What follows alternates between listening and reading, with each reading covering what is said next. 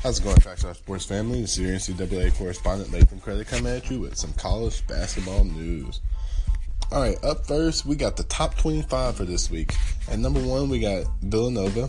Number two, we got University of Virginia. Number three, Purdue. Number four, Oklahoma. Number five, Duke. Number six, West Virginia. Number seven, Wichita State. Number eight, Texas Tech. Number nine, Michigan State. Number 10, Kansas. Number 11, Xavier. Number 12, Cincinnati. Number 13, Gonzaga. Number 14, Arizona.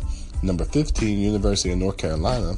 Number 16, Arizona State. Number 17, Auburn. Number 18, University of Kentucky. Number 19, Seton Hall. Number 20, Clemson. Number 21, Tennessee. Number 22, Ohio State University. Number 23, Michigan. Number 14, TCU. And number 25, Miami.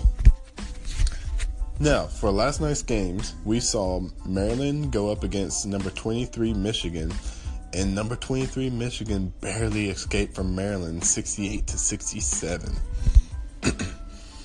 number 5 Duke faced off against number 25 Miami, and Duke Duke took care of business. Um, towards the end, it looked very close. Um, Duke was only up by a point or two, but then when the final score came around, Duke pulled it out, um, 83 to 75.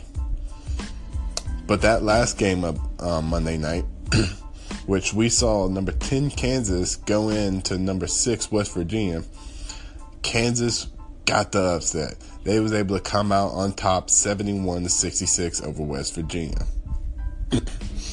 Now tonight, there's a few good games on tonight. We have number 20 Clemson squaring off against number 15 UNC.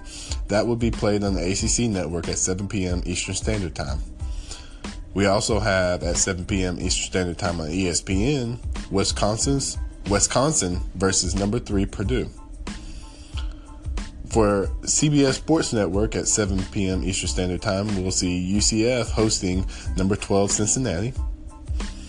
ESPN at 9 p.m. Eastern Standard Time will showcase number 18 University of Kentucky versus South Carolina. also on ESPNU at 9 p.m. Eastern Standard Time, number 4 Oklahoma will face off against Kansas State. That's all I have for your college basketball news for right now. Please enjoy the rest of the day and have a great one.